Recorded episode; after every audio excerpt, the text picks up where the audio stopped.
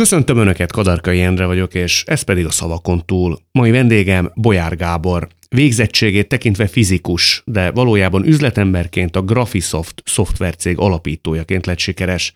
Az igazi magyar multivánőt vállalkozás építészeti tervező szoftvere a maga kategóriájában piacvezető, száz országban 200 ezer építész napi munkaeszköze.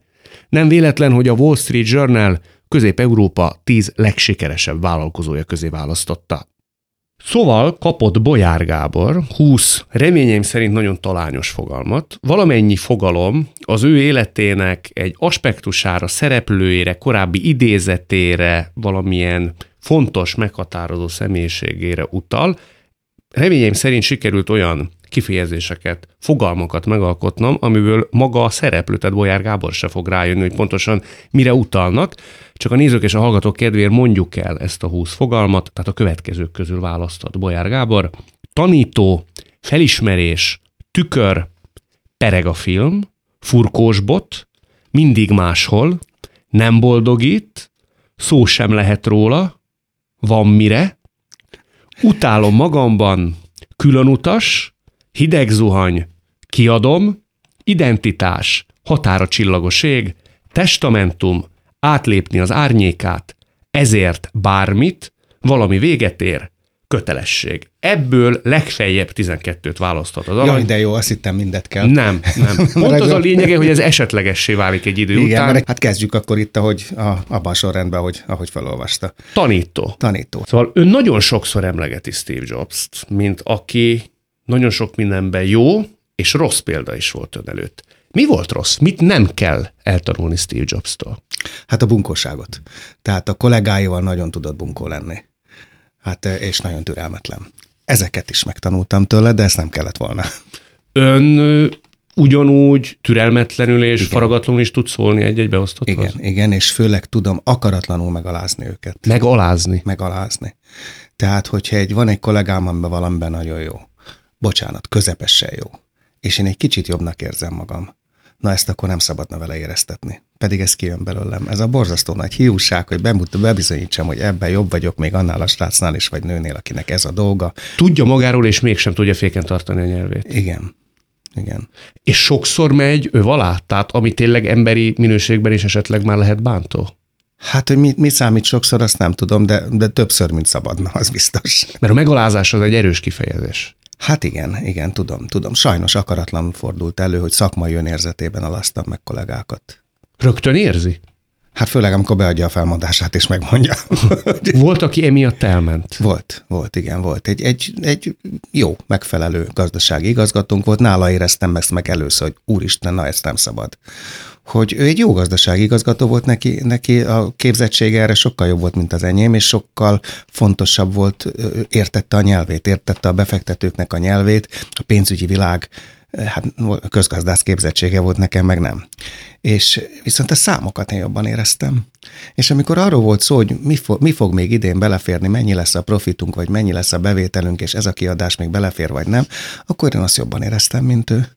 És amikor ez sokatszor fordult elő, akkor azt mondom, beadta a felmondását, és azt mondta, hogy Gábor, én elmegyek egy olyan céghez, ahol a ahol a főnök nem tudja nálam jobban azt, ami nekem a dolgom. És azt mondta, mert olyan, hogy, olyan, hogy a főnök más gondol, mint én, de hülye, hát olyan van, azt elviselem. Ő a főnök, hülyeséget mond, de ő a főnök, ő dönt. De hogy a végén mindig kiderüljön, hogy neki van igaza, hát azt én nem bírom. És önnek muszáj mindig bebizonyítani, hogy önnek Hát ekkor igaza? jöttem rá, hogy nem szabadna mindig bebizonyítani. Ha egy kritikus dologról van szó, amikor, amikor a döntés nagyon fontos, és úgy érzem, hogy jobb eredményhez vezet, hogyha a kollégáimat meggyőzöm, hogy nekem van igazam, akkor meg lehet győzni őket nagyon szerényen. Akkor szabad egy kicsit erőszakosabbnak lenni a meggyőzésben, hogyha nem vagyok benne tök biztos, hogy igazam van. Hogy akkor azzal kiprovokáljam az ellenvéleményeket, mert lehet, hogy az ellenvélemények jobbak. Uh-huh. És akkor nem olyan nagy baj, hogyha egy picit ambiciósan adom elő a saját esetleg téves véleményemet. De ha biztos vagyok benne, hogy igazam van, akkor azt szerényen kell előadni, hogy ne alázzam meg őket. Tanítani tudom, csinálni már nem. De magára szól sokszor? Igen, igen. Tehát azt mondja, na most hallgass, Gábor. Hát főleg ezóta, ez a történet óta, de máskor is előfordult. Na de azért olyan eset több volt, amikor a kollégám jobbak voltak adott esetben, mint én, és akkor annak mindig nagyon örültem. Kicsit se zavarta? örültem neki, hát mindig örültem neki, hogy olyan klassz srácokat meg lányokat sikerült összeszedni, akik még nálam is jobbak. Hm. Büszke voltam arra, hogy ők bármiben jobbak voltak, mint én. Ez érdekes, mert beszélünk, mert az egyik téma a hiúságot rejti, akkor most ne lőjük el, Jó. menjünk tovább, de az egyik téma az a hiúságra utal, mert szerintem az egy nagyon fontos, meghatározó része azon életének. Mi legyen a következő? Hát menjünk sorba, felismerés. A felismerés. Ön ugye tudósnak készült, aztán tulajdonképpen rá kellett jönnie arra, hogy amit ön reméltettől, hogy egy kivételesen nagy tudós válik önből, az valószínűleg nem fog összejönni, ezért egy sikeres üzletember lett. Most röviden összefoglalva. Ön szerint, ön a tudósok közt a legjobb üzletember, vagy az üzletemberek közt ön a legjobb tudós? Azt hiszem mind a kettő. Tényleg azt hiszem, hogy a tudósok nagy többségénél Hát azért tudok tudóst is, aki egész jó üzletember, például Barabási Albert László, de azért az nagyon ritka. Szóval a tudósok nagy többségénél én azt hiszem, hogy jobb üzletember vagyok, és és hogy, hogy az üzletembereknél jobb tudós, valószínűleg ez is igaz. Nem nagyon ismertem üzletembert, aki, aki nálam jobb tudós lett volna. Talán Bill Gates, mert ő azért a szoftverhez értett, szóval nem csak jól tudott céget építeni és eladni, de én ezen megdöbbentem, amikor egyszer hallottam egy előadását közvetlenül, hogy hát bizony a részletekhez, a szoftver részleteihez, amikor már óriási voltam a Microsoft, jobban értett, mint én a Graphisoftban az Archicad részleteihez. Hmm. Egyébként melyik képességére vagy affinitására büszkébb? Hát az üzletire. Üzletire? Is, üzletire arra, hogy, hogy, hogy én ezt érzem hogy is mondjam, etikus üzletnek, amit, amit magaménak érzem. Hogy én egy üzletet akkor érzek jónak, hogyha a másik partnernek is jó, hogy, hogy azt érzem az sikeres üzlet titkának, hogy a vevőmmel teljes empátiát tudok építeni, és azt érzem a sikeres üzlet titkának, hogy tudom, hogy én mibe vagyok jobb, mint a konkurensem, és megtalálom annak vevőjét. Ez érdekes, hogy az ember könnyen el tudja azt engedni, hogy az, ami gyerekkori vágya volt, nevezetesen, hogy egy igen jeles, Nobel-díjas tudós válik belőle, az végül is nem sikeredik, de egy másik részterületen a csúcsra tud érni. Igen. Ez úgy el tud az emberbe helyeződni? Hát boldogan. Igen, hát boldogan. Hát örültem a felismerésnek, arról szólt a szó. Örültem a felismerésnek, hogy felismertem, hogy én mibe vagyok jó. Ebbe azért volt, aki segített. Ki segített? A főnököm, akit egyébként, akivel nagyon komoly feszültségeim voltak. Ez e- első és egyetlen munkahelyem, ahol nem én voltam a főnök. Ott a főnökömtől, amikor még nem mondtam le a tudományos ambíciókról, kértem erre egy hogy hívják, ezt szabatikát, hogy, uh-huh. hogy megcsináljam a, a doktorimat, és akkor ő mondta el, hogy Gábor belőle soha nem lesz jó tudós, mert nincs meg hozzá, ami kell, a türelem. A türelem hiányzik. Türelem, igen. Mert egy tudósnak, a tudós attól lesz sikeres, hogy egy valamiben, egy nagyon szűk területben jó mélyen, nagyon mélyen belemászik, és azt ő érti a világon a legjobban, de ehhez türelem kell, hogy egy területben nagyon jó, nagyon-nagyon-nagyon mélyen bele tudjon menni, elmélyedni. És mondta, ez a főnök, mondta, hogy hát én másba vagyok jó, én abba vagyok jó, sok területbe feles, felül, felületesen, hogy nagyon sok mindenhez felületesen értek. És akkor rájöttem, hogy tényleg neki igaza van, és ez bók volt, nem, nem, nem kritika, mert a felületes szót, ő, ő, felületes szót ezért én kritikának éreztem, nem is alaptalanul, sőt, hát ez még a pártállam idejében volt, amikor a menedzser szó is olyan, hogy is mondjam, hogy pejoratív, pejoratív volt. volt. Azt mondta, hogy ez menedzser tulajdonság. Hát aztán rájöttem, hogy igaza volt. Ez a fel is, ezt nevezem felismerésnek, és tudtam rá büszke lenni. És az üzleti életben soha nem kapta magát azon, hogy türelmetlen? De, de, de ott is volt. Tárgyalásokkal nagyon gyorsan akartam lezárni. Nem vártam meg, amíg a, amíg a, a másik fél végig gondolja rendesen, ott is volt, voltak ilyen. Bánta is üzleti megállapodás, vagy a cég, hogy ön ilyen? Lehet, hogy volt ilyen. De amikor láttam, hogy nálam van ilyen üzleti tárgyalásban, van nálam olyan, aki, aki ezt jobban tudja csinálni, mert mondjuk, tehát például egy, egy, egy szoftverbemutató során én ugye arra törekedtem, hogy a lehetőleg az összes tulajdonságát a szoftvernek megmutassam, hogy ez milyen klassz, és hogy mennyivel sokkal jobb mindenben, mint a, mint a konkurencia. Hmm. Láttam, hogy van egy kollégám, aki nem ezt csinálja, hanem, hanem ő hagyja a vevőt beszélni. Hát rájöttem, hogy ez jobb. ez jobb, és tényleg, hogy nem én mutatok be mindent a szoftverről. A vevőt kell hagyni beszélni, mindenki saját magát szereti leginkább hallgatni, én is így voltam vele. De Szereti magát hallgatni? Igen, most is. Szóval akkor rájöttem, hogy hát ez a srác jobban tud eladni, mint én. Tehát, tehát hagyjam őt. Volt olyan üzleti tárgyalás, amit nagyon elbukott, és ma fáj, és ha visszagondol rá, azt mondja, hogy na ott nagyon rossz stratégiát alkalmaztam, nem volt helyén az eszem. Biztos. Rossz döntésem sok volt, de hogy konkrét üzleti tárgyaláson amit elrontottam, és lehetett volna jó, és biztos, hogy ilyen is volt. Nagyon sajnálom, hogy ezt a kérdést nem kaptam előbb, mert akkor lehet, hogy a könyvembe beleírtam volna, mert biztos volt, de, de most, most hirtelen nem jut eszembe. Biztos volt, hogy elrontottam tárgyalás közben, meg lehetett volna. Tudom, szintén Japánban volt. És ott többet kértem, mint nem engedtem az árból, pedig kellett volna. De ilyen többször volt, ahol, ahol nem éreztem, hogy, hogy, hogy, hogy kellett volna még engedni egy kicsit. Mohó volt? Nem, nem, az egy rossz szó. Túlbecsültem a pozíciónkat. Uh-huh. Tehát túlbecsültem azt, hogy mekkora érték számukra az, amit mi adunk. Az nagyon fontos mindig, minden üzleti tárgyalás során. Az a legfontosabb, hogy megértsük azt, hogy a másik oldalnak meddig jó ez, mennyire jó ez, és neki mennyire fontos. És aztán ez, ez sokkal fontosabb, mint az, hogy nekem mennyit uh-huh. ér meg. Neki mennyit ér meg. És ha megéreztem azt jól, hogy neki ez mekkora érték, és, és neki egyáltalán kell ez, akkor utána ráérek eldönteni, hogy azon az áron nekem is jó üzlete. Ha nem, akkor bele se kezdünk. Hmm. Ha igen, akkor viszont meg lehet kötni az üzletet. Tehát sokkal-sokkal fontosabb azt, hogy megértsem, hogy a partnernek mennyit ér, amit én kínálok. No, menjünk tovább. A következő menjünk. téma kapcsán. Így menjünk végig sorrendben, Mentünk. nyugodtan cikázhatunk. A tükörön átléphetünk, mert az előbb is arról szól. A hiúságról beszéltünk. Így van. A tükör, a tükör igen. az a hiúság. Ja, az a hiúság. Pereg a film fogalmam sincs, nem jut róla eszembe semmi.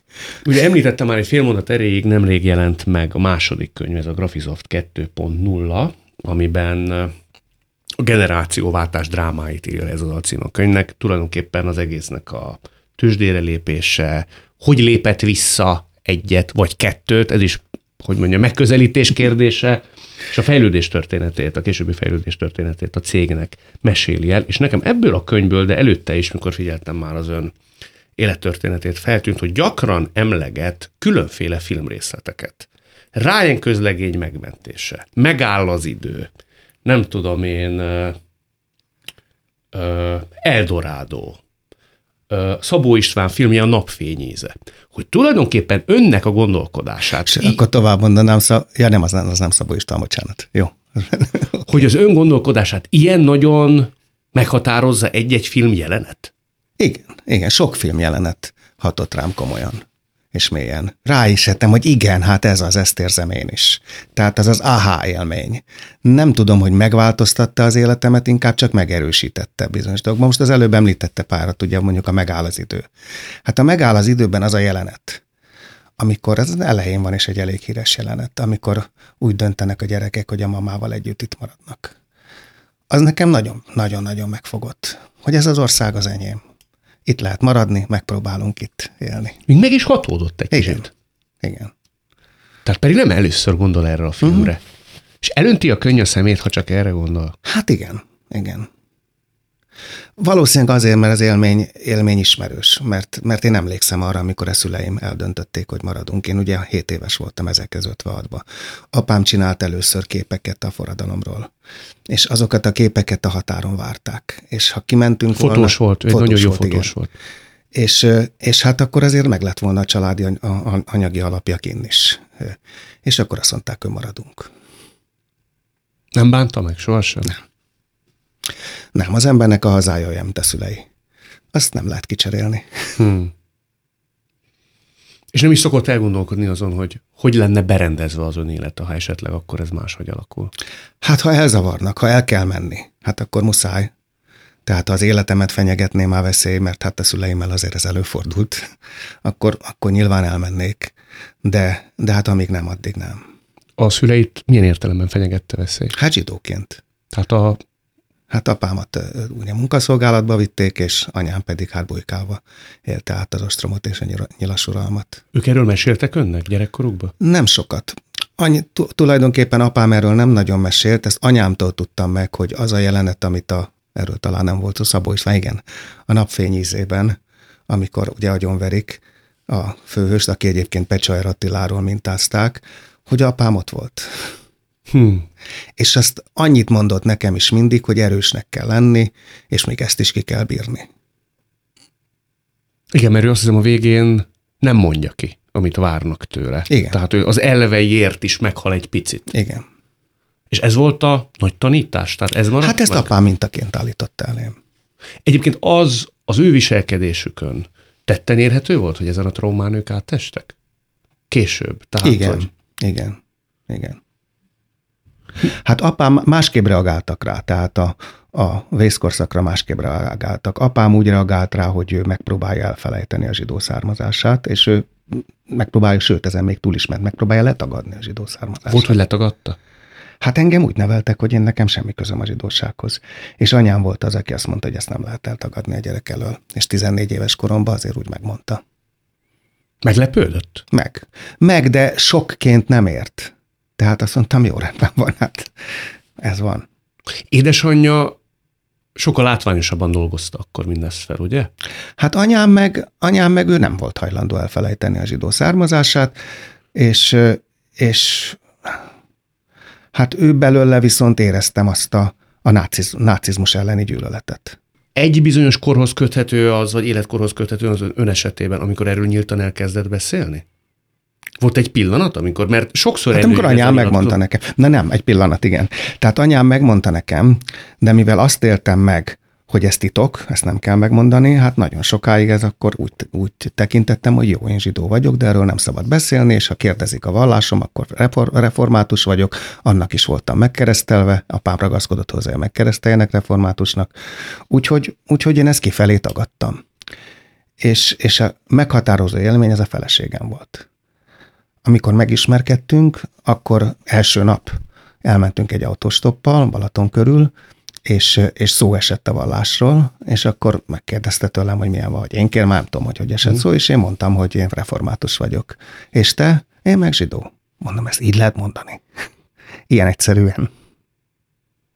És ez nagyon felszabadító erővel? Igen. És attól kezdve én is mondtam, ha, ha szóba került. Nem vertem a mellem. Soha nem a, a zsidóságomra, én ne, nagyon-nagyon nem szeretem azt mondani, hogy büszke vagyok a zsidóságomra.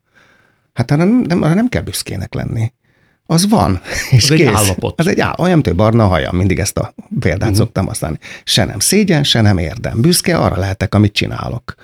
Arra se vagyok büszke, hogy magyar vagyok, és akkor ezt ne értse félre senki. Hát én, nagyon-nagyon-nagyon öntudatos magyar vagyok, de én büszke arra vagyok, amit én csináltam, és nem arra, amit születtem aminek születtem.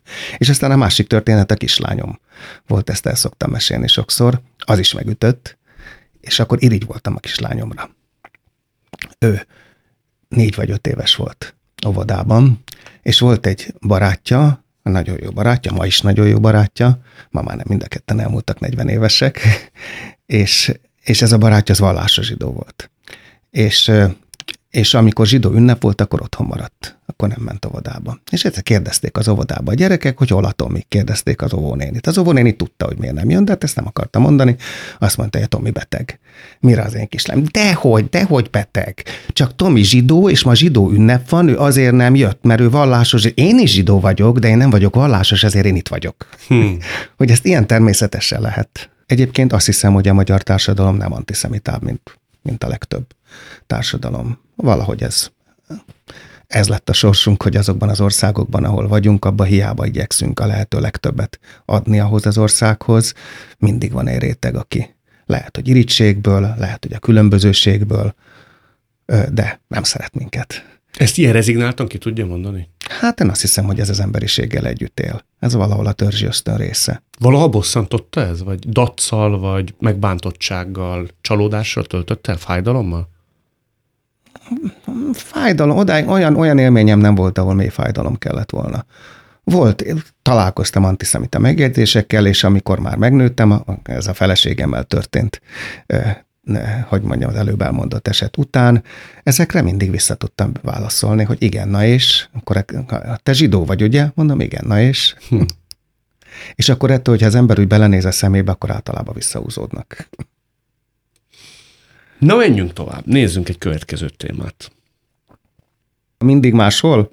A mindig máshol szintén ebben a könyvben említi, hogy amikor nagyon futott a szekér, akkor ön azért, azért hétből hét napot dolgozott 24 órát. Nyilván túlozva mondja mindezt. Hát én azt hiszem, hogy egy cégvezető az 7 24 órában cégvezető. Persze közben alszik is, de, de álmában is a cégé jár az esze. És azon gondolkodtam, hogy Jutott-e ideje a gyerekeire? Nem, hát igen, ezt tudom. Ez egy, ez, ez egy, ez egy nehezen pótolható hiány. Azért sok mondatlan, mondhatnám azt is, hogy pótolhatatlan hiány az életemben, hogy a cégnek akkor, a szekér akkor futott a legjobban, amikor a gyerekeimnek a legnagyobb szüksége lett volna egy nálam közelibb apára, akivel többet tudnak beszélgetni. Mennyire volt önközeli?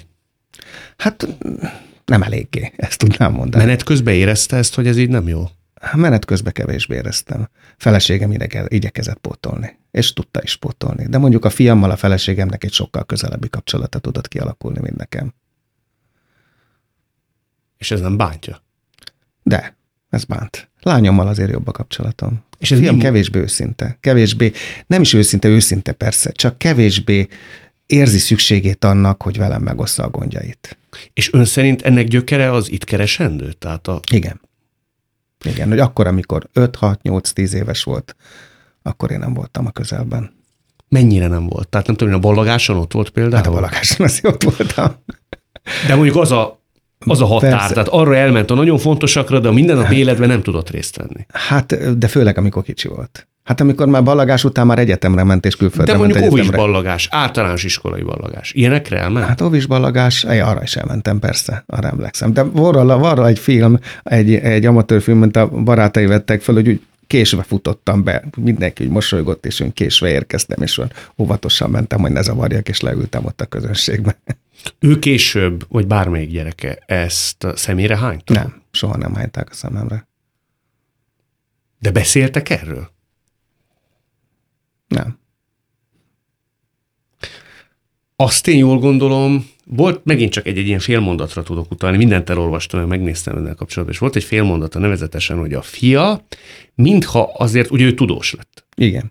Szeretné bizonyítani önnek azt, hogy azért ő lehet, hogy jobb tudós, mint amilyen tudós volt, vagy lett volna ön. Ezt én jól... Hát ezt nem nehéz bebizonyítani. Ezt, ezt, ezt elég könnyen be tudja De én ezt jól olvasom így igen, a... Igen, igen, és, az, meg, és ez szerintem minden fiú gyerekben megvan, hogy bebizonyítsa, hogy az apját túl tudja valamiben szárnyalni. És abban a türelemben, abban, hogy elmélyedjen valamiben komolyan, abban tényleg túl tud szárnyalni, és nagyon haragszik rám, amikor én véleményt mondok valamiről teljesen felületesen, annélkül, hogy, annélkül, hogy komolyan utána járnék, akár politikai kérdésekben. Legutóbb, mikor beszélgettünk, az a másfél évvel ezelőtt a világtalálkozó című műsor volt, akkor kérdeztem, hogy de dicséri a gyerekeit? És akkor azt mondta önkritikusan, hogy nem nagyon. Ez hát, változott valamit? Azt igen, mond... igen. Változott? változott? Igen, azt hiszem azért igyekszem mindkettőjüknek a érdemeit jobban elismerni. Az mi múlik, hogy valaki könnyen elismeri a mások érdemeit, mondjuk apaként, míg más ezt egy kicsit olyan szűken méri? Ez alkati kérdés?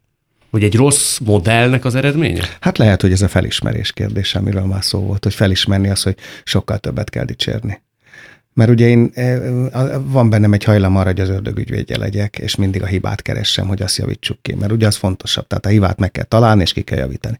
De azért meg kell találni a megfelelő egyensúlyt a dicséret és a hibák feltárása között. Nem onnan fújhat a szél, hogy az ön édesapja se volt feltétlenül nagyon dicsérgetős típus? Lehet. Erre még nem gondoltam soha. Ő se volt dicsérgetős típus, nem nagyon dicsért sot. Örökké a szemem rányta, hogy miért nem én is doktorim. Ez örökké a szemére hányta? Hát az örökké, ez túlzál, de sokszor. De sokszor? Sokszor. De úgy, hogy már megélhette a Graphisoft sikereit. Ennek ellenére. Ennek ellenére. És akkor ő mit válaszolt? Hát, hogy én nem abba vagyok jó. Ennyi. Egyébként az üzletérzékemet tőle örököltem, mert neki is nagyon jó üzletérzéke volt. Azok a nem csak nagyon jó fotókat csinál, de azt is érezte, hogy miről kell fotót csinálni, mit hogy lehet eladni. Lehet, hogy innen fakad ez a folyamatos legjobbnak lenni, soha le nem állni. Igen, az valószínűleg innen.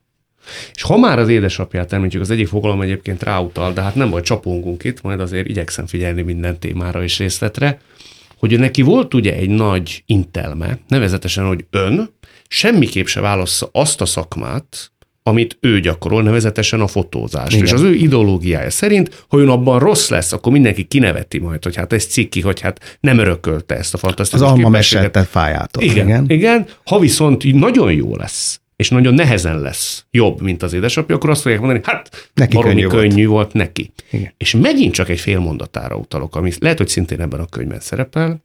Azt mondta, hogy lehet, hogy annyira hiú volt az apám, hogy nem bírta volna elviselni, hogy én jobb vagyok valamiben, mint ő. Ezt én mondtam? Ezt ön mondta. De ez is egy levegőbe maradt félmondat volt, és gondoltam, ha találkozunk, akkor ennek azért utána megyek, mert ez egy nagyon sokat mondó Lehet. mondat. Lehet, valószínűleg. Azóta se gondolkoztam ezen, és akkor is nyilván a köszönhetően kitűnő riporteri képességeinek kiszedett belőlem valamiért, amire ritkán gondolok. Lehet, hogy így volt. Lehet, hogy nehezen viselte volna el. Önnek volt egyébként affinitása a fotózáshoz? Igen, szerettem, persze. Tőle tanul, azért tanítgatott. Uh-huh. Szóval azért mindig, amíg mutatta, hogy mire kell odafigyelni, és, és azért tanultam is valamennyit a fotózásból. Jó fotós lett volna önből? Valószínűleg közepes. Közepes? Igen. Tehát tanultam volna tőle sokat, de nem voltam bele annyira szerelmes, soha nem volt. Nem csak ezért nem volt az az érzésem, hogy fotós legyek, mert amit ő mondott, hanem, hanem annyira. Például, hát ő ugye sajtóban volt, mint fotós, én akkor mindig arra gondoltam, hogy ha sajtóba kerülök, akkor inkább újságíró szeretnék lenni. Az érdekelte volna? Hát fogalmazni tudtam, írni tudtam, hát a könyvet is írtam. Igen, és nagyon írni olvasmányos. tudtam, és ezt, ezt meg inkább anyámtól örököltem. Apám írni nem tudott, ő csak fotózni tudott. És édesanyja ehhez képest? Ő hogy viszonyult mindenhez? Ő nem, ő sokkal büszkébb volt a sikereimre. Tehát ő el volt ájulva egy Graphisoft történetet látva. Hát azért mindig megélve. mondott valamit, mindig mondott valamit. Amikor nagyon jól ment a cég, és elkezdtünk nagyon jól élni, akkor mindig azt mondta, hogy Napóleonnak mindig azt mondta az édesanyja, hogy fiacskám, ebből baj lesz. Szóval azért a földön tartotta. Humorral. Humorral. Anyámnak nagyon jó humora volt. De kellett ez a földön tartás? Persze. Ezt most a feleségem csinálja. Rendszeresen mondja, hogy Gábor, Gábor, ez nem úgy van? De most már túl vagyunk rajta, tehát most már azt Kellett, de úgy értem kellett, korábban. igen, kellett, kellett. Tehát attól, hogy nagyon elbízzam magamattól, mindig sikeresen visszatartott. Milyen helyzetekbe tudta volna elbízni magát? Elbízni magát. Tehát egy pénzügyi siker esetén, egy nagy-nagy elismerés esetén, Hát mindig arra azt abban segített, hogy mindig egy kicsit az elismeréseket, meg a sikereket is mindig egy kis öniróniával kezeljük. Hogy nehogy azt higgyük, hogy ettől most azért a milyen a világ. Lehet rá büszkének lenni, lehet örülni, de azért, azért kell egy kis önirónia. Ez itt továbbra is a szavakon túl Bolyár Gáborral. No, menjünk tovább, válaszunk egy következő témát. Ezért bármit? Ilyen azt hiszem nincs. Úgy hírlik önről, hogy egy poénért nagyon sok mindent Igen, oda tud dobni. Igen, ez van. Van? Van. Tehát ha, első, ha érzek egy poént, akkor ezt elsütöm, és nem gondolok rá, hogy ezzel azért kárt tudok okozni. Volt ennek nagyon súlyos és drámai következménye valaha? Hát lehet, hogy kapcsolataimat rontotta. Hogy egy-egy poénnal megbántottam valakit, vagy, egy, vagy akár egy üzleti tárgyalás során lecsaptam egy poén. Most itt nem jut eszembe, de volt ilyen. Ezt nem bánja ezt a Hmm. affinitását, vagy képességét, vagy szokását, úgy látom. Tehát mosolyog rajta. Igen, Mindig úgy érzi, hogy megérte az a poén. Hát igen. Igen?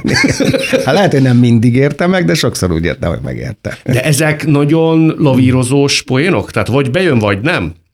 Az a típus? Tehát aki nem mérlegeli. Lehet, hogy mellé megy, de akkor is kimondom. Hát általában megértették, csak volt, amikor ezzel megbántottam esetleg, azt leütöttem a poént. És az se nagy kár. Hát lepi, olyan nagyon nem. Tehát olyan nagyon. Azt azért éreztem, hogy mikor nem szabad megbántani. Hogy ezt a poént most hagyjam. ezt most eresszem el. Tudja, mi tűnt fel? A könyvében két olyan szereplő is van. Az egyik Dominik, aki öt évig volt a vezérigazgatója a Igen. cégnek, még egy olaszországi partnerről is ír, aki talán az egyik legszö- legszorosabb szövetségese volt, fegyvertársa volt nagyon hosszú ideig. Mind a kettővel megszakadt az emberi kapcsolat, és nem beszélnek egyáltalán. Hosszú-hosszú évek óta. És azon gondolkodtam, hogy ilyenkor az ember elgondolkodik azon, hogy lehet, hogy valamit hibázott. Mert két nagyon szoros és fontos emberi kapcsolatról beszélünk. Nem hiszem, hogy hibáztam ebben a kettőben. Sajnálom, mind a kettőt sajnálom, de nem látom, hogy hol hibáztam. De ők nagyon meg kellett, hogy sértődjenek. Az egyiknek írt egy levelet, amikor egy közös kollégájuk meghalt, és még arra se válaszolt. Igen. Hát azon sértődött meg, sajnos, a, a, a, tehát már nem én vezettem a céget, és, és ő sokszor megpróbálta eladni a cégét nekünk, és akkor, amikor már nem én vezettem, és ez nem sikerült, sokat kért érte, és nem jött össze az üzlet.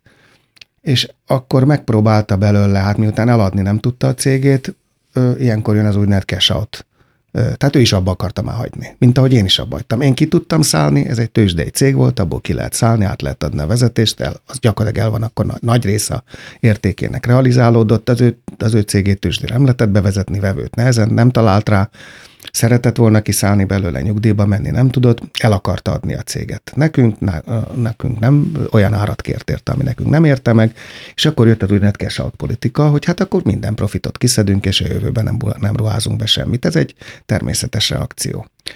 És ekkor úgy döntött, és amikor fölgyűlt egy olyan méretű adóssága már a cég felé, hogy az már nem, az már ö, ö, ö, világos volt, hogy soha nem fogja tudni törleszteni, akkor fölmondta a cég a szerződést vele. Ő úgy érezte, hogy én ezt meg tudtam volna akadályozni. Én ezt nem tehettem, hogy nem én, én ebben nem szóltam bele, éppen azért, mert baráti kapcsolatunk is volt. Én megértettem ezt a döntést, hogy a cég részéről üzletileg racionális döntés volt, a cég egy tőzsdei jegyzett cég volt, aminek rengeteg tulajdonosa van. Én a barátságunk alapján egy teljesen racionális üzleti döntést nincs jogom megakadályozni. Ezt ő nem bocsátotta meg.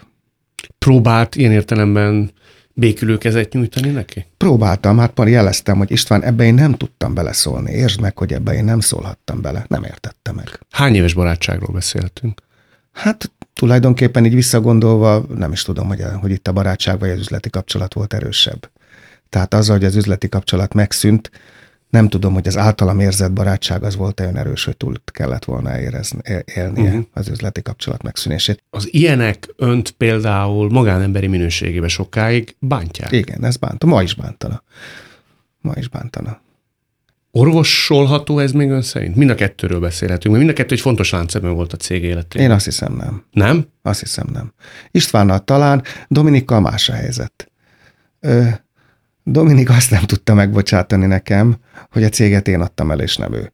Ő egy nagyon-nagyon-nagyon hiú ember volt. Nálam is sokkal hiúbb. Ezért volt sokszor összeütközésünk, és hogy a, az igazi nagy üzleteket nem ő csinálta, hanem én, azt, azt ő nem tudta lenyelni. És ilyenkor nem kellene önnek, lévén, hogy megtehetné, hisz az erősebb tud engedni, egyet hátrébb lépni, és azt mondani, hogy Dominik, ha neked ennyire fontos, akkor hajrá. Mikor kellett volna ezt megtenni? Hát például az eladásnál. Hát nem, mert akkor nem tudom eladni a céget. hát először oda, hogy ne? Hát úgy kezdtem, hogy Dominik Tecsen az első potenciális vevő nem nagyon jónak tűnt, az a francia Dassault System nevű cég volt, akinek tényleg megpróbáltuk eladni, és láttam, hogy elszúrta. És amikor a Nemecsek keresett meg minket, amelyik német cég volt, hát akkor mondom, bocs, hát ezt akkor most már nem hagyom. Hát én tudtam, hogy el kell adnom a céget. És hát miután az elsőt elszúrta, hát mondom, akkor a másodikat már nem engedem neki elszúrni. Hát ezt ma se bántam meg, hogy nem engedtem neki. De nem volt emögött két nagyon erős ego harca? De volt. Tehát ezt nem engedhettem át neki. De korábban is volt valami konfliktusok, amikor ön ment el egy panelbeszélgetésre, semmint, hogy ő tudott volna fordítva, felszólalni. Fordítva hagytam őt felszólalni, felszólalni, és én visszaléptem, és nem mentem el a panelbeszélgetésre. Uh-huh. És, és ezt tudtam tolerálni. Tehát volt, meghívtak egy nagyon-nagyon látványos konferencián egy panelbeszélgetésre, és akkor ő mondta, hogy de hát most már ő a vezérigazgató, neki kéne képviselni a céget. És akkor megírtam a szervezőknek, hogy hívják meg őt. És akkor engem ehelyett betettek egy kisebb, kisebb publicitású másik ilyen szekcióbeszélgetésre, ahol meg nagyon örültem, hogy azért mégis valahol felléptem, és mondtam, legalább eljön meghallgatni. nem jöttem meghallgatni, és ez azért fájt, hogy ennyire nem érdekli, hogy én mit, mit mes, hogy én milyen előadó vagyok. Tehát én nagyon sokszor visszaléptem, és hagytam őt érvényesülni. Úgy adódott, hogy a, hogy a Nokia, a Nokia budapesti központjának megnyitására eljött a finn miniszterelnök és a magyar miniszterelnök Megyesi együtt adták át, és akkor nekem véletlen úgy adódott, hogy komoly publicitásom nyílt, mert a Megyesivel volt egy korábbi ismerettségünk, és a Megyesi akart a Graphisoft-tal is dicsekedni. Nekünk is van ilyen világcégünk, mint a Nokia, hanem is akkora, de legalább high-tech és világcég, és akkor kaptam nagyon nagy publicitást. Akkor át, hogy éppen Amerikában volt, és eljutott Amerikáig is, és ezzel rettenetesen felháborodott. Hát akkor azt mondtam, hogy hát akkor bocs, akkor én többet egyáltalán vissza. Tehát vissza tudtam lépni. Azt nem tudta nekem megbocsátani, hogy a Nemecseknek én adtam el a céget. Engem megkerestek fejvadász, a fejvadász, aki őt ott kiajánlotta, meg referenciáért megkeresett, és nagyon jó véleményt adtam róla, mert tényleg jó volt amúgy. Hát volt ez a gyengéje. Ezt nem írta be a jelentésbe. Nem. nem, nem. Azt mondtam, hogy le, kihangsúlyoztam. A valódi előnyeit hangsúlyoztam. Na menjünk tovább, válasszunk egy másik témát. Válasszunk. Utálom magamban, de arról már volt szó, ezt kibeszéltük. Utálom magamban nem, az a meghatódottság. mert, Igen. mert ön könnyen meghatódik, ugye? Igen, igen. Lehet, hogy csak így időskorban. Egyszer nagyon szépen írta a, ezért neked egyik dalát, nagyon, nagyon szeretem egyébként Ródi János, tehát és a, és a nyuggerben valamibe írta, hogy már gyakran elérzékenyülök. A, a, a korral jár. De mind tud elérzékenyülni? Nagyon sok mindenen. Szinte bármin. Egy fél mondaton, egy gesztuson, egy filmen? Hát egy... egy... mindegyiken. Könyvön, filmen, gesztuson. Korábban nem volt ilyen, ugye? Valamennyire mindig, nyilván, ahogy idősödtem, az egyre inkább. Van olyan, hogy egy, ön egy racionális ember volt, ugye? Korábban? Igen, de tele érzelemmel. Tele érzelemmel? Igen. Tud így ilyen értelemben egy egészséges mixtúrát alkotni az emocionális és a racionálisén? Nem úgy van, hogy azért általában az egyik típust testesítjük meg? Én azt hiszem, hogy egyszer valaki mondta nekem, hogy miért voltam jó vezető. Én, amikor egy, egy, egy cég, egy, az utódomat kerestük a cégen belül, és akkor valaki mondta nekem, hogy miért, mi hiányzik belőle. A szív. Hm. Tehát ő kell, ész és szív együtt kell. Főnökként is volt, hogy meghatódott? Persze. Mint például? Hát a meghatódás sok minden van, lehet pozitívan, meg lehet negatívan. Hát amikor a, már lemondtam a cég vezetéséről, és már más vezette, és mondjuk olyan embereket küldött el, akik, akik hozzám szorosan kötöttek. És a lelkem mélyén tudtam, hogy racionálisan igaza van, de hát én soha nem tudtam volna elküldeni olyat, akinek a szíve a cégé volt. És ilyenkor ténylegesen megkönnyezte? Igen. Ilyenkor például fölhívja az illetőt? Nem. Nem. nem. Bezárkoztam a szobába, és elintéztem magamban. Ő, vagy ez a, ez a pár ember, ez haragszik önre? Nem. Nem. Tudják, hogy nem, nem, nem, nem tudtam mit csinálni.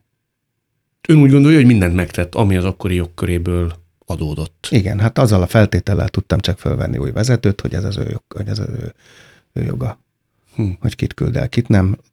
Lehet, hogy neki van igaza, és én másképp csinálnám. Lehet, hogy nekem van igazam, de neki kell dönteni. Kell, hogy egy vezető ilyen értelemben ennyire érzelmes tudjon lenni? Hát nem. Ö, Szerintem jó. Jó? Inkább jó? A- Jó. Nem azt mondanám, hogy kell, odáig nem mennék el, de azt mondom, hogy jó. Mert azt gondolná az ember, én nem vagyok egy kimondott vezető típus, de azokat mindig irigyeltem, akik nagyon tudják, mit akarnak, és ha úgy tetszik, technokraták. Tehát semmilyen érzelem. Ez a cél, nem érdekelnek különösebben, hogy ez kiben milyen érzetet kelt majd. Én a cég érdekeit tartom szem előtt, és racionálisan, tervszerűen végigmegyek ezen az úton. Hát én nem ilyen vagyok. és nem ilyen voltam. Minél, ez ezért bármit, vagy nem? Mi volt ez? A, ez az utáló magam, az volt magamban. Ja, igen. Mert nem tudtam, hogy ez most miről beszéltünk, mert ez ezért bármit is ide tartozhat. Ez a meghatódottság volt. Ja, igen, igen, igen. Hát nem utálom magamban. Nem utálom magamban, jobban vissza kéne fognom néha. De Fér, miért? férfiaknál ez gyengeséggnek tekintik. De Valahogy miért? férfiaknak nem áll olyan jól, mint a nőknek. De miért? Nem, Nem tudom. hinném. Nem Szerintem tudom. nincs abban semmi, ha valaki egy kicsit érzelemittasabb. Túl sokat azt azért rejteni kell. Lejteni kell? Egy olyan, egy olyan társadalom, vagy egy olyan kultúrkörben nőttünk föl, ahol férfiaknak nem illik sírni. Legalábbis nyilvánosan nem. És figyel is rá? Tehát önuralmat Persze. tanúsít sokszor? Persze, de hát az nehéz, de Nehéz? Igen. Tehát azért lehet, hogy észreveszi a környezetet, de úgy csinálnak, mintha nem vennék észre. No, válaszunk még kettőt. Jó. Jó? Jó. Nekem mindegy, átadom a választás lehetőségét. Akkor kivételesen mondok én kettőt. Jó? Jó. Az egyik a szó sem lehet róla. Én úgy tudom, hogy nem csak, hogy miniszternek többször hívták önt, de miniszterelnök jelölti státuszt is kínáltak már önnek. Jók az információim? Igen, akkor abban a izében, abban a miniszterelnök mizériában, amikor Gyurcsány lemondott és keresték az utódját, akkor kínjukba még engem is fölhívtak. De le- a 20, e- legalább 20 embert fölhívtak, 20-ból voltam az egyik, tehát nem én voltam az igazi. És ha egy ilyen hiú emberről beszélünk, és ön ezt mindig mondja, hogy én egy nagyon Igen. hiú ember vagyok, azért okozott egyfajta kies örömöt, amikor felkérik az ország vezetésére? Ha csak pár másodpercre is. Persze. Persze, de pontosan tudtam, hogy nem tudtam volna a feladatnak megfelelni. Mi hiányzik önből? Nagyon sok minden. Az önuralom, a türelem, hát amiért egy nagy céget nem tudtam vezetni már, mert nem volt meg bennem a türelem, ugyanúgy egy, egy és most nem egy ország vezetéséről beszélek, hanem csak egy kormányzat vezetésről, ami több ezer emberből áll. Hát annak a vezetéséhez is sok türelem kell. Ott is nagyon nagy a tehetetlenség, és rengeteg kompromisszumot kell megkötni, rengeteg olyan kompromisszumot, amire valószínűleg én nem lettem volna képes. Igaz lelkére, aki ennyire hiú, egy picit, pár percre azért megkísértette? Feleségem nem engedte volna. De odáig nem jutott el, hogy... Viccből azt mondtam, hogy ha majd üresedés lesz a Sándor palotában, szóljatok. ott ugyanis nem kell vezetni, az csak olyan nagyon szép, ott lehet ülni, és néha aláírni, meg lehet reprezentálni. Rögtön ott a telefonban nemet mondott? Igen. És hány embernek mondja el ilyenkor egy ember? Hát persze, hogy elmondom. Ha hogy Elmondta? A barátaimnak elmondom, hogy ne. nyilvánosan nem dicsekedtem vele. De barátom, hogy gyerekek, képzeljétek, még ez is, ez is megvolt. Ilyen ambíciója azóta sincs. egyébként, egyébként, ha igen mondtam volna, akkor se engem választottak volna, hát az egész pontosan. Meg is mondtam, megkezdték, hogy miért nem. És erre azt mondtam, hogy ha én a negyedét vagy a tizedét kapnám annak, amit Gyurcsány kapott a fejéhez az ellenzéktől, akkor én bedobnám a törő között. Aztán, ja, ha nem bírod a gyűrődést, akkor tényleg nem neked való. De egy ilyen ember, aki azért közéleti vénával rendelkezik, ö, teljesen ki is zárja, hogy valamikor egyszer közelebb kerüljön a politikához? Én úgy érzem, hogy nekem a politika igényes vevőjének kell lenni. És a politika attól lesz jó, mint bármilyen termék, hogyha a vevője igényes. És én, mint felelős polgár, a politikának igényes vevője szeretnék lenni. Úgy érzem, hogy ezt tudnám jól csinálni. Uh-huh. Nem mint, vagy sem mint alakítani azt. Igen. Ténylegesen. Na választok akkor még, jó? Jó. A hideg zuhany az azt jelenti, hogy tudomásom szerint ön 17 évesen elvesztette az egyik barátját tüdőrákba. És az jutott eszembe, hogy ilyen korán és ilyen melbevágó módon szembesülni a halállal, az lehet, hogy egy későbbi fejlődési szakaszon is nyomot hagy egy ember Igen. életében. Hagyott is. Rövid ideig hagyott, de akkor nagyon mély nyomokat hagyott bennem. Akkor elkezdtem irigyelni azokat, akik, akik vallásos nevelést kaptak, és tényleg hittek a vallásban. És akkor megértettem, hogy az ilyen nehéz helyzeteket mennyire segít. Át, át, át, mennyire átsegíti az embert, átsegíti az embert egy ilyen nagy fájdalmon. Ja, mert a fiú és annak környezete vallásos volt? A szülei vallásosak Ja, A szülei vallásosak És mi a szülei, ő, ő azt hiszem nem. És, és mi jártunk a, vigasztalni a mamáját, és akkor döbbenten láttuk, hogy a mamája mennyivel erősebb tartással bírja ezt, mi, mi bírtuk, és azt mondta, majd ott fönn találkozunk. Jó, hogy mindig ezt mondogatta. Igen. Uh-huh. És ezt láttam, ez a hit micsoda erőt tud adni, hogy egy nehéz helyzeten át, át, át, átvegye magát. És még egy hatással volt ez rám, hát rákban halt meg a fiú, és, és én akkor elhatároztam, hogy rákkutatással fogok foglalkozni. Hát aztán Orvosként, sajnos nem. orvosként, nem, nem, nem, fizikusként. Fizikusként. Fizikusként, igen. És miért nem teljesült mindez? Hát mert aztán kiderült, hogy nem lennék jó benne. Uh-huh. Tehát én bennem nincs meg az a türelem, ami, ami Karikó Katalinban mondjuk megvan. és egyébként bátoré, amivel fizikusi diplomával csináltam, az mRNS molekulákról szólt. Na hát akkor jó helyen kapizsgálta a De történetet. hát, és, és, komolyan, és komolyan volt bennem egy olyan érzés, hogy, hogy ez, ez a, ennek a rákutatásban majd lehet esetleg jelentősége, de hát mondom, nem volt meg bennem az a, az a türelem, ami, Mindazt, amit elért üzleti életben, sikerek, pénz, csillogás, anyagi jólét, befolyás, azt odadná például egy tudományos Nobel-díjért? Nem, Nem? nem. Hát mert tudom, hogy ezt megérdemeltem, azt nem érdemelném meg. De hogyha mondjuk Nem úgy vagyok, mint Rejtőjenőnek az őse, aki elnyerte a fizikai Nobel-díjat. A pókeren nyerte el. az más, az kétségkívül beárazza. De hogyha választhatna, és érdeme szerint kapna egy ilyen tudományos díjat. Azért is érdekes, ugye, mert önnek ez nagyon nagy álma volt, sokáig. Hát eljátszott azzal Hát a egy- gondolattal, hogy Nobel-díjas lesz. Tehát Persze. mondjuk ki őszintén. Persze. De hát, de hát nem lettem. Egyébként Széchenyi díjat kaptam, ami tulajdonképpen a legnagyobb magyar tudományos kitüntetés, és azért kicsit bántott, hogy az indoklásba nem azt írták, amiért tényleg megérdemeltem, hanem azt írták az indoklásba, hogy mert tudományos munkáért, mert másért nem lehet adni. És én tudományos munkát nem végeztem. Én azt végeztem, és ez hiányzott az indoklásból, hogy mások tudományos munkájából üzleti sikert tudtam csinálni. Hm. És ez bántotta? Hát ő jobban éreztem volna magam, ha olyan indoklást írnak, ami igaz. És ezt is írhatták volna nyugodtan, mert e- ezért is lehet Széchenyi díjat adni, hogy a tudományt üzleti sikerré fordítani. Egy utolsót választok, jó? És legyen ez az utolsó téma, ez pedig a kötelesség. Ha már ezt említettük az előbb, hogy egy vagyonos ember, a vagyon, a pénz és a gazdagság ad valamilyen társadalmi kötelezettséget Hát ró az emberre? Hát természetes. Hát hogy ne, hát ez felelősséget jelent. Először is úgy érzem, hogy, hogy a vagyomból hozzá kell tudnom járulni társadalmi célokhoz. Ez miért nem mindenkinél ennyire tipikus és magától értetődő akkor? olyan gyorsan rávágtak. Némileg álkérdés volt persze a részemről, de azért nem mindenki követi a példáját. Hát mások helyet hadd, hadd ne nyilatkozzak, de egyébként ez nem volt olyan ritka. Tehát a rendszerváltás idején nagyon sok akkor sikeres üzletember sokat áldozott. Hát én láttam azt, hogy arra büszke voltam, nem csak, nem csak magamra, hogy láttam, hogy ez a társadalom egészséges.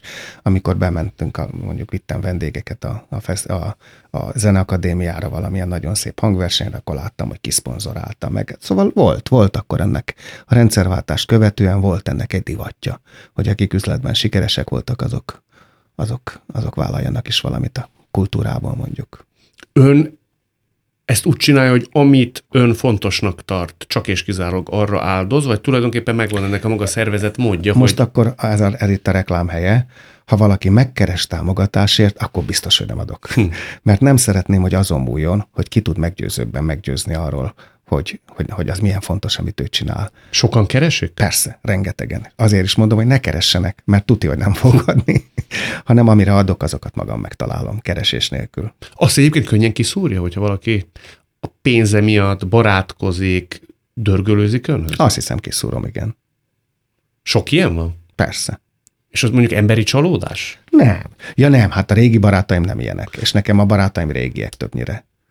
De hogyha valakivel, nem tudom, én szimpatizál, egy társasági eseményen találkozik, és rá kell döbbenni arra, hogy ó, basszus, hát ez az ember is valami fajta apanás Hát, szeretne. hogy valamit, hát igen, hát akkor sem, hanem elég gyorsan lerázom. tehát, tehát nem bánt, hamar észreveszem, és lerázom, csokkolom.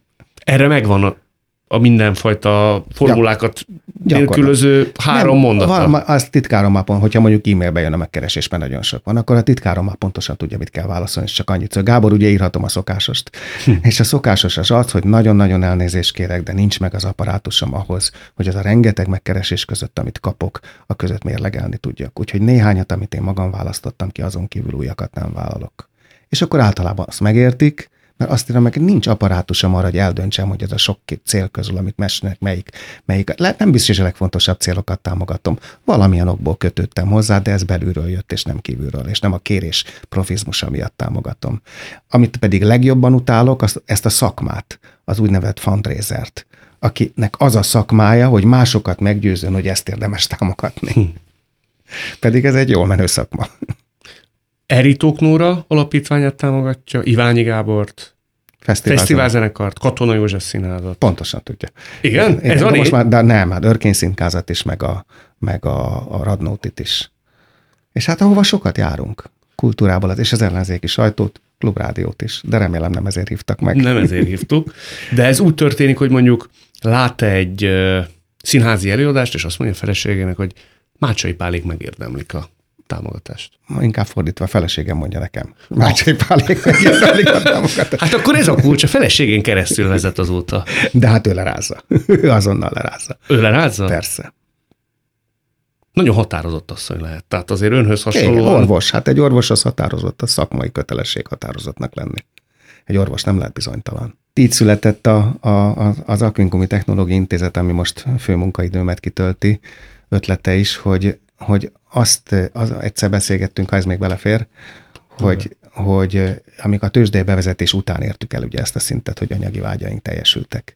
És akkor két kollégával, egy amerikaival, meg egy franciával beszélgettem, volt egy nagyon jó vacs, közös baráti vacsoránk San Franciscóban.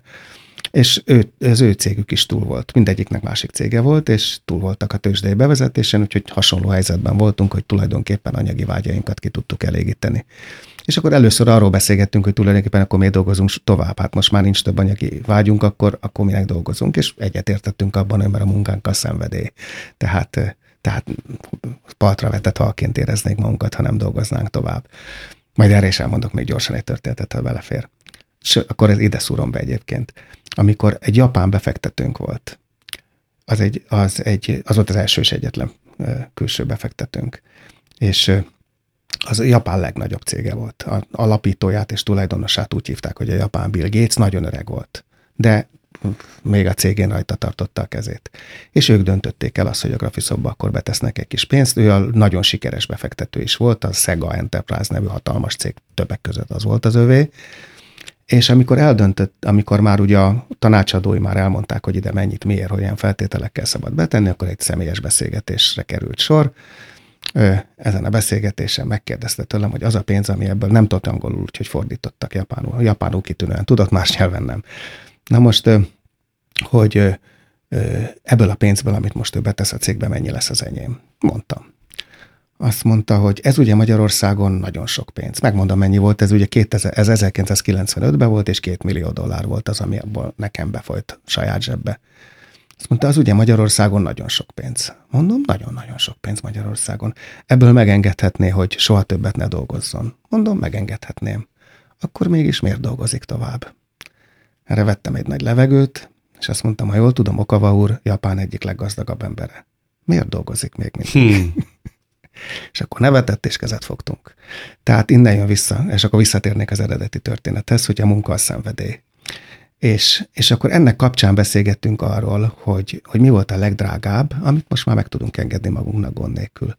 És akkor kiderült, hogy ugyanaz volt, mint a hármuknak. Mert nagyobb autót nem akartunk, én meg tudtam venni olyan autót, amilyet akartam, akkor speciál javárt vettem, azt hiszem éppen. Én ezt már nem akartam volna, mert ahhoz sofőr is kell, és az engem nagyon zavart volna, hogy egy sofőr vezet.